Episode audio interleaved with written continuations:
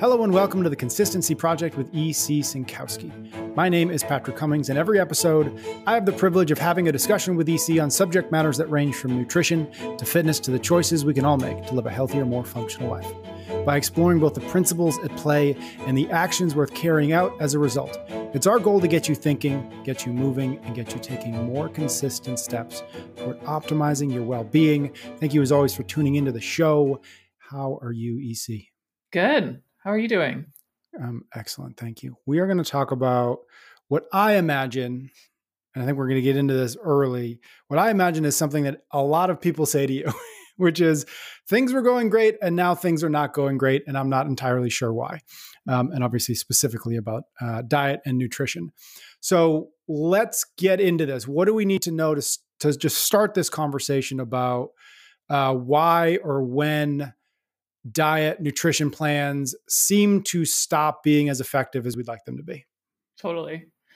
Yeah, I find that this message issue really resonates with a lot of my clients. Um, you know, that they've done them all. They've done paleo, they've done zone, they've done low carb, they've done low fat, they've done no sugar, all the stuff. You name it, you list it, they've done it. And they'll find some initial success with it, and then the diet stops working. And so I think one of the things we have to first consider is well, what does stop working mean? It usually means that the person's either hit a plateau, so they wanted more weight loss than they saw, and or the person has regained weight back that they had lost. So that's how I interpret stops working. Um, and we find that's true with a lot of different diets and weight loss scenarios. A, a, surprising number of people regain the weight which they lost, which we talked about this a bit more in detail in that recent episode on the newer weight loss drug, um, semaglutide. So absent of that biological trigger that's really driving our appetite and cravings in this modern food environment that we have, um, which is certainly going to be a big part of the problem here. I want to talk about it, no surprise, from just a diet and lifestyle perspective. Why does that diet start stop working? And I think that there's something really interesting too about this effect of it seems like new things work, but mm. when you go back to that new thing and it's no longer new, it doesn't work. So, kind of, what's the phenomenon there? Got it. Cool. Okay. So, in advance of this, as you sometimes do, uh, you send me some notes on uh, kind of like the two or three big things you want to make sure we hit on. So, um, here's what they are, uh, or these are the, the common reasons why a diet um, stops working for us. One, uh, you are no longer in a deficit. Mm-hmm. Number two, you are no longer following the diet, which is both funny and I imagine often uh, the case. And number three, you don't understand how the diet works. So let's go first thing first. You are no longer in a deficit. I think we've talked about that certainly quite a bit, but um, but like, what is that, and why does that happen? Yeah, and I think this is really related to the idea of weight plateaus like the diet stops working in the sense of like you maybe lost five pounds but you wanted to lose 10 pounds type of scenario um, and this is because as you become a smaller body, you need fewer calories. So we have to mm. remember that fat tissue is an alive, functioning organ, that it needs calories for its various processes, even though you might not want it there, it still needs calories just like any other cell in your body. And so when you lose it, you also don't need the calories to support that function anymore. And this is also true that when you lose weight, you do lose some lean tissue. As much as we want to try to lose only fat, that's not actually how it shakes out. We are going to lose a little bit of fat, um, lean tissue. Now, by keeping the protein high enough, we certainly can bias that to mostly fat, but you will lose some lean tissue. So, in the combination there, you've lost mostly fat and some lean tissue, which of course needs calories to survive, and therefore you need fewer calories. The other thing that's leading into this fewer calories as a smaller body that I think people forget about is every time you take a step, you're moving less mass. Like Mm-hmm. If you've lost five pounds, that might not seem like much, but I encourage you to wear a weight vest that's five pounds for a day. And by the end, you're going to see that you're significantly more tired. So, not just do you have less active tissue, but you're moving a smaller body through space throughout the day in your workouts and all the different steps you do. And so, this is why, all else being equal, smaller bodies need fewer calories, as I've said before. So, you know, if you start at 170 pounds, let's say, and you're eating 2,000 calories a day, you might get down to that I don't know, 165 pounds and plateau. What that means is that 2,000 calories was a deficit at 170 pounds, but it's now a maintenance number at 165. What once was a deficit is now a maintenance. People are often shocked or surprised to hear that what once was a deficit is now your maintenance. And so you might perceive that the diet stopped working when actually in reality it's it's worked just as it should It's just that you're no longer in a deficit. You're no longer, quote, dieting in the sense of you don't have this caloric deficit around. So that's a lot of the reason in terms of this plateau and why people think the diet stops working. It's just that no, no, no, you actually need fewer calories. And so are oftentimes the targeted number of calories is a moving target downward. Mm, got it. Okay. The second one that you sent over is you are no longer following the diet. Again, mm-hmm. conceptually, like that's that's okay. Got it. yeah. Uh, and I know I'm laughing at it. And I don't. I know it's not funny for some people, but um, but let's let's talk about what that looks like in actual application. Yeah. Um, yeah. Again, it's very easy to understand conceptually, but how does this shake out kind of day to day? And so I had done a social media post that was basically like why the diet stops working. And I actually got back a couple of responses or messages that I thought really will resonate with this audience. One was about paleo and one was actually about the 800 gram challenge. And so I kind of wanted to step through them. The first was one was about paleo, and I'm going to kind of paraphrase here, but they said that they started CrossFit and the gym did a paleo challenge in 2014 and it was very strict. They lost close to 20 pounds in a month and in total about 25 pounds over six months, where it then leveled off. And then, so now they're about a 60% paleo eater, and the weight has crept back despite four to five days a week of a CrossFit routine. So that's kind of the scenario they presented to me. And I think it brings up a few good points. The, the first one we actually just went over the note about leveling off, right? Now, I don't actually know how many pounds they wanted to lose, but they said, hey, they got to 25 pounds lost and they leveled off. Again, that's not because the diet worked. It's no, no, no. Those combinations of food that you were choosing on that diet is the maintenance number of calories at that new weight. I'm not saying the person didn't understand that. I just kind of want to re-highlight that. The second one, though, um, especially after we did that episode on the book Burn, um, exercise, even CrossFit, is a relatively small portion of the total number of calories you burn every day. So it's not contributing a huge amount when we want to look at this overall calories in and calories out. And so when we just sort of think about, well, I'm doing all of this exercise and it's not paying off in weight loss, it's a small overall percentage and we tend to eat back anything excess that we burned off such that it becomes a relatively poor weight loss strategy if you're not paying attention to intake. And I hear this a lot with people. They'll kind of tell me their exercise routine, but they don't tell me as much about what they're tracking in terms of their diet. Mm-hmm. So that that point I wanted to touch on as well. But the real answer, they already gave it themselves, right? They went from quote very strict paleo to a 60% paleo eater now. And this will dovetail with the third reason that we're going to get into. But very strict paleo, I think to 60% paleo basically means they're now eating some type of processed foods. They've probably allowed some of these treats, whether or not paleo approved or not, but more of the processed goodies back into the diet.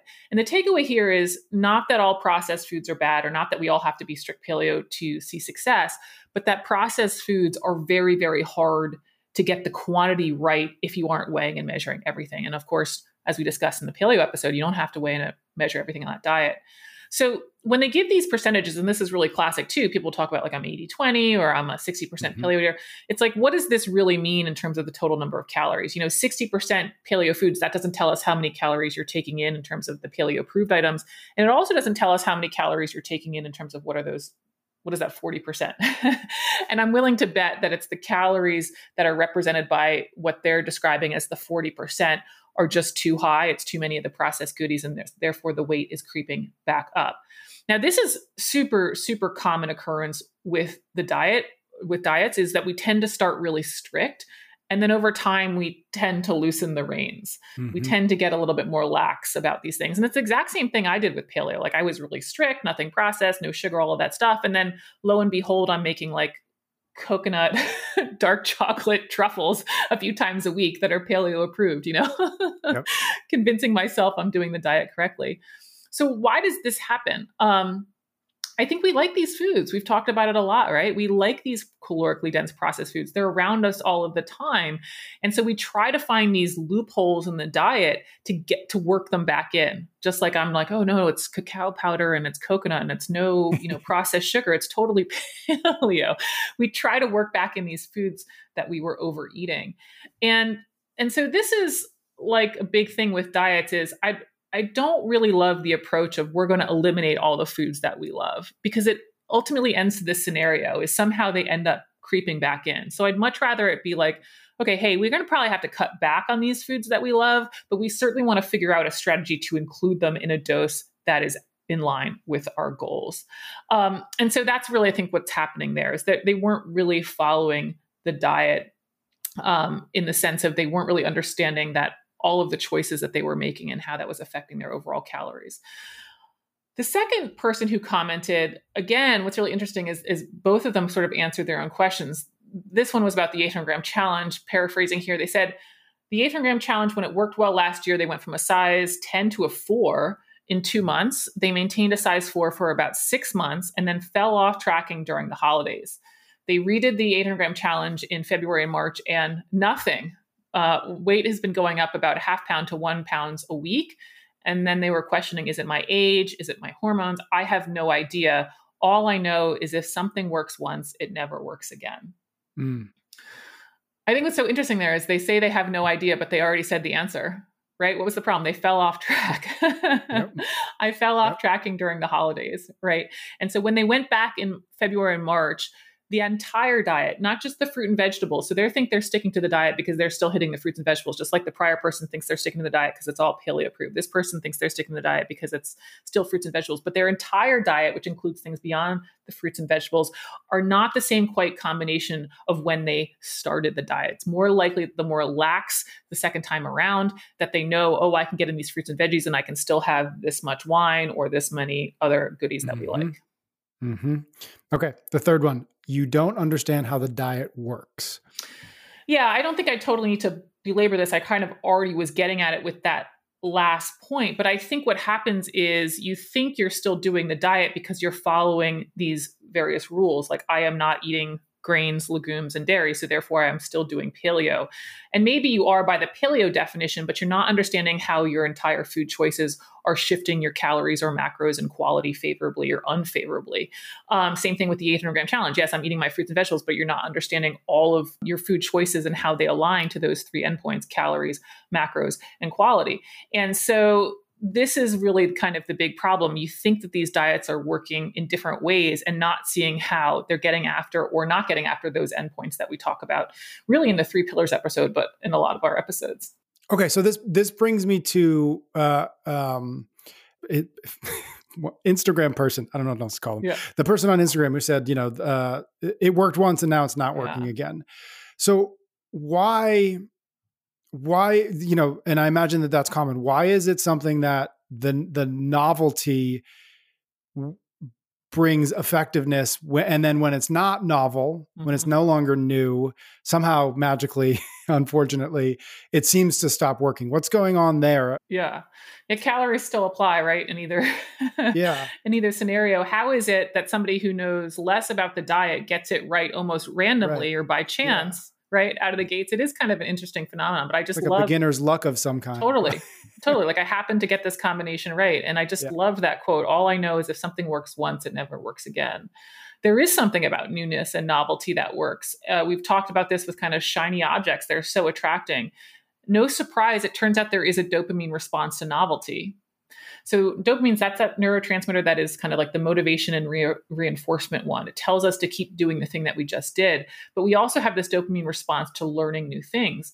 Now, from an evolutionary perspective, this really makes sense. I mean, if we want to be motivated to learn new things because that might have helped us learn where more resources are or better ways to do things or, or whatever it might be to make our situation better. So it certainly makes sense why we are wired to like new things and why we're even motivated to try new things. And so that's also going to be at play when we start a new diet, kind of like that first account when they went very strict paleo. I have a feeling that when we start these new diets, is that lots of other things clean up, if you will, in the diet besides just making the paleo perfect choices even though they maybe could have paleo treats, that's not the original intent. They're stoked on these new rules. They're finding out the new foods. They're finding out why they're working for them. And so all these other aspects start to change in their life as well. They tend to get rid of those processed foods and be like, no, that's not part of the diet. I would even argue that they probably have some motivation to go to sleep earlier, right? And are more into their exercise routine and, and stuff like that. And then, of course, the newness starts to wear off and therefore we have a little bit less of the motivation. But I think the first time out of the gates, we do have more motivation, which then makes us basically better adhere to the diet in a tighter form. And when okay, you come so, back to it, you don't have that same intensity, passion, level of detail, attention to detail. Yeah. So that that feeds into my question, which is then how do we keep that? Right. How do we how do we keep that the benefits of that newness, right? The dopamine that comes with that newness and that novelty. How do we bring that or keep that when we get into the phase of anything really but but diet or fitness or whatever else where it where that newness wears off a bit and now we're kind of into the whatever we want to call it the kind of the grinding mode of it. Um, how do we do that? Yeah i mean i think there's no surprise two ways to go with this kind of in opposite ends. One would be to kind of lean into the newness and try to find keyword here, keywords here, meaningful ways to increase newness. And the other way would be to take away the newness or take away the attraction to newness. So the first way of mm. like leaning into the newness in meaningful ways what I mean by that is okay, like we know calories matter, we know macronutrient distribution matters, we know quality matters. That's not going away. Those are the constraints, as we discussed, that will remain. Within those constraints, what are different meals and food choices that still allow you to fit those endpoints? And this is where a lot of kind of the kitchen prep, cooking, flavorings is really going to be the way that you can create newness. There's no shortage of cookbooks. There's no mm-hmm. shortage of websites. There's no shortage of like how to improve different cooking skills from either like knife techniques to preparing your steak, you name it. Somebody's made an entire, you know, career out of it. And so it's finding different combinations of let's say two cups of fruits and veggies at each main meal and a protein source that is more interesting to you. And I think a lot of us probably have five, ten recipes that we sort of use on repeat. Can you imagine just adding five more new recipes, what that can do in terms of newness and excitement? Maybe yep. it's still 30, 40, five grams of protein, something like that, and two cups of fruits and veggies, but at least it's now a little bit more interesting. And so I would encourage people to invest the time and energy into making the diet new by way of flavor combinations. And oh, oh I really haven't used fish or seafood much for my protein sources versus trying these other things, which I think are a little bit less meaningful, like I'm going to cut out dairy in, in, entirety, or I'm going to only eat protein with carb sources, or, or stuff like that, that doesn't really get after the endpoints in the same way. So that's one one avenue. And I think also too, like find new areas for takeout that meet those needs, all of that stuff. That's the way to go with mm-hmm. more newness. The other way is take away the newness mm-hmm. of diets. And I think the point is here is let's get you to the point where you aren't looking for the new diet. And when a new diet comes along, you already know how and why it's working before you try it. You already know, okay, I heard these rules of don't eat it at this time or only eat these types of foods, how that's going to change your calories, macros, and quality. Also, in light of your food preferences, tendencies, and habits you know it's like okay if the if the rule is don't eat at this certain time and you already know well i always do family dinner together maybe you know that that diet probably won't shake out well for you in the long term in terms of habits. And so we want to get past the point of looking at these different diets as though they're working in different ways. I know the marketing is uh, pretty powerful and it tries to hype you up on that but in reality if you can try to see past that and again how is it changing your diet in those calories, macros, and quality? I think you are going to be better off. You know, as an example, yes, the 800 gram challenge is new in terms of the name. And I think there's some newness in terms of a target. And I think there's some newness in the rule structure that allows for some good sustainability but it's certainly not new and why it works. And I think I've been fairly transparent about that, right? Like, mm-hmm. what does it help you do? It helps you fill up on low calorie items, and therefore it pushes out or tends to push out us overeating the processed foods we love. It's certainly not new and how it works. And so if you can't kind of do that decoding, I guess, for lack of a better word, for paleo or keto or Optavia or plant based or animal based or name whatever diet trend there is. If you can't see how those rules are shifting your calories, macros, and quality, you're going to keep being attracted to that shiny thing. You're going to keep thinking there's something new here. Where if we can take away that magic to it, you'll probably be less attracted to do that new diet, right? And uh, mm-hmm. of course, I'm going to recommend my masterclass is a great way to do that. Um, I know that this is the time of year when we're encouraging people to sign up for the, the January cohort. I think what's maybe unique about the masterclass is you definitely have enough time to really see this shake out. We have several weeks together now, months to to look at your data and understand how your food choices are playing into that. And it's really with the lens of helping you kind of decode diets, not necessarily like, I think you have to do the 800 gram challenge and all that stuff. So, not to make too much of a plug here, but that's ultimately what you want from like any sort of nutrition course is understanding how these work such that you're not continuously in this diet cycle of what's the next new thing, what's the next new thing. Okay, I've got some questions. Yeah, on me. The first one, uh, and maybe it's the big one, and maybe the, the other questions won't matter after we talk about this, but it strikes me that in everything you just said, there is a an element or a degree or a need certainly for increased self awareness. Mm. Self awareness around oh things don't seem to be working and why is that? Self awareness around I keep getting attracted to the new diet for this reason or that. Like just being more self aware of what's happening can start to lead to I think some of the solutions to the kind of the three big points you've you made here in terms of why diet stopped working. I don't know if we've ever really talked about self awareness here, but mm. I'm curious your thoughts on what you think about as it relates to self awareness, as it relates to diet or even fitness to be more broad, um, and where that comes in, and how if how if you can uh, give some advice on like how mm-hmm. can we increase that self awareness so that we we are we fall vi- so that we fall victim to some of these traps less often. Yeah. That's a great point. It's actually something I say to my masterclass students all the time is, you know, you know your habits better than I will ever know them as a coach. And so you have to call yourself out a little bit in nutrition. You have to call yourself out like, hey, this this is what I'm doing. I'm doing paleo, but I'm eating a lot of chocolate truffles or yep. paleo approved chocolate truffles. you know, like you kind of I think a lot of times people already know what the issue is, and that self awareness to be like, no, no, no, I, I've probably at this point, you know, done 15 diets. It's probably not another diet that's not working. It's probably I'm not adhering to them, or I'm letting myself slide on the keeping the house clear of them. I'm getting more lax on that, um, and so having that self awareness is is huge. Just because, again, you're going to know your habits and weaknesses better than anyone else. Oh, I'm letting my bedtime slide. So I'm always tired the next day. So I always start off the next day with a donut to make me feel better. And therefore the rest mm-hmm. of the mm-hmm. day goes to hell. Like there's lots of that stuff where you guys kind of already know where you're letting yourself have, I think, too much wiggle room and how to make some great improvements for sure. So how does how does a person kind of check themselves mm. specifically as it relates to the diet? Right, the the paleo brownies. We've all been there. Uh, we've all had the period of yes. of the paleo brownies in our lives, and the paleo pancakes and the fill totally. in the blanks.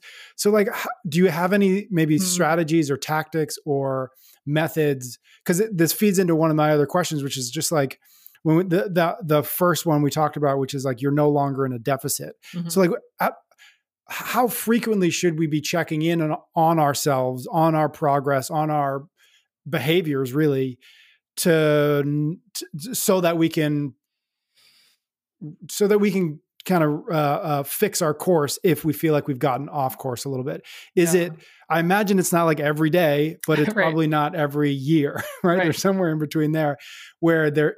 I imagine it's beneficial to say, okay, like let me take a real honest stock of what I'm doing, what I thought I was doing, what I'm quote unquote supposed to be doing. Where am I in there, and what do I need to change in order to bring myself back to where to to that kind of that right spot? Yeah, I was I was thinking about that before this recording, and I think it actually reminds me of one of the coaching calls we did with somebody um, talking about you know how to dine out without stressing out. But it's this idea of like you have to pick an amount in your mind that you're willing for in this case it's because it's normally about weight how much you're willing for your weight to slide is how i would do it right like mm let's say that five pounds is kind of the the limit at which you're like okay it's not working anymore right? I think five pounds is i don't want to say that's a perfect number. Certainly you know somebody could slide to 10 and get back there pr- relatively quickly as well. I think once you start getting over 10 pounds it, it just gets more increasingly difficult to make a change. So somewhere in the 5 to 10 pound range i think is useful because it's enough to know that something has slid but it's certainly not as much of a mountain to climb again as, as the weight continues to increase past there. And maybe you don't use the weight because again, the scale can drive us a little bit mad. Maybe you know you just have a pair of fitted pants that you try on every month or so and mm-hmm. see how it's going, something like that. But I think it's sort of picking an amount that is still doable to get back to where you want to be and not insurmountable because once it gets insurmountable we then have to deal with a lot of that motivation stuff to get restarted. So i think somewhere in that 5 to 10 pounds again depending on kind of frame and stature will dictate a good place to check in with and, and realize hey i got to call myself out here and, and change some of what i'm doing Uh, last question is you talked a little bit about, and we've talked about it in the past, but talking a little bit about rules and loopholes, mm. um, and how some, how oftentimes when there are rules, we will eventually look for loopholes to kind of get ourselves through those. Yeah. Can you just really briefly, because I feel like it, it it's an important thing to kind of couch this conversation. And can you just talk a little bit about your thoughts on diets that have rules, mm. why they're sometimes beneficial and why sometimes they work? Uh, against our our uh, ultimately the goals that we have we have for ourselves? Yeah, yeah, it's interesting why we want to break away from a rule structure which is helping us or could simplify it. That's what the diet rules do. They really try to simplify the physiology. Like I, I think we said on the, one of the fasting episodes, I have a love hate relationship with fasting. I love it because theoretically it could simplify this nutrition mess drastically for people, right? Like let's stop counting all the things. Let's stop worrying about food labels. Just eat at these certain times. So it certainly can um, make it simple. The problem is it doesn't fit with life. Life is too variable for us to have these black and white yes and no rules all the time. And so i think that's ultimately why we start looking for these loopholes is there's no nobody who can have the cert- same meals every day, same time every day. I mean, I guess I shouldn't say nobody, very few people who can follow the same thing every day, the exact same meals, the exact same timing, the exact same combination, and really stick to it or exclude foods forever. And so we end up wanting a lot of flexibility where the rules really force us into this rigidity. Got it. All right. Thank you, EC. That was great. Thank you, everybody out there, for listening. Thank you for your ratings and your reviews. EC and I will be back for another episode of The Consistency Project next week.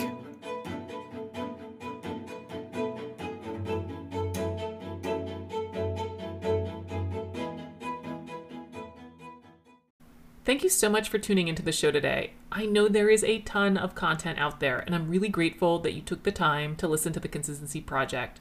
If you enjoyed the show, I appreciate you leaving a five star rating and review. And sharing it on social media or recommending it to your friends and family really does help the podcast grow. As the podcast grows, I can keep bringing you weekly content. And if you want even more bonus content, you can join my email list at optimizemenutrition.com slash email. There's weekly emails, and it's also the best way to get your questions answered on the podcast. Just hit reply to any email to get in the queue, or even just send ideas in for future podcast episodes. Again, to do that, join my email list at optimizemenutrition.com slash email, and the link is also in the show notes. I'll see you there.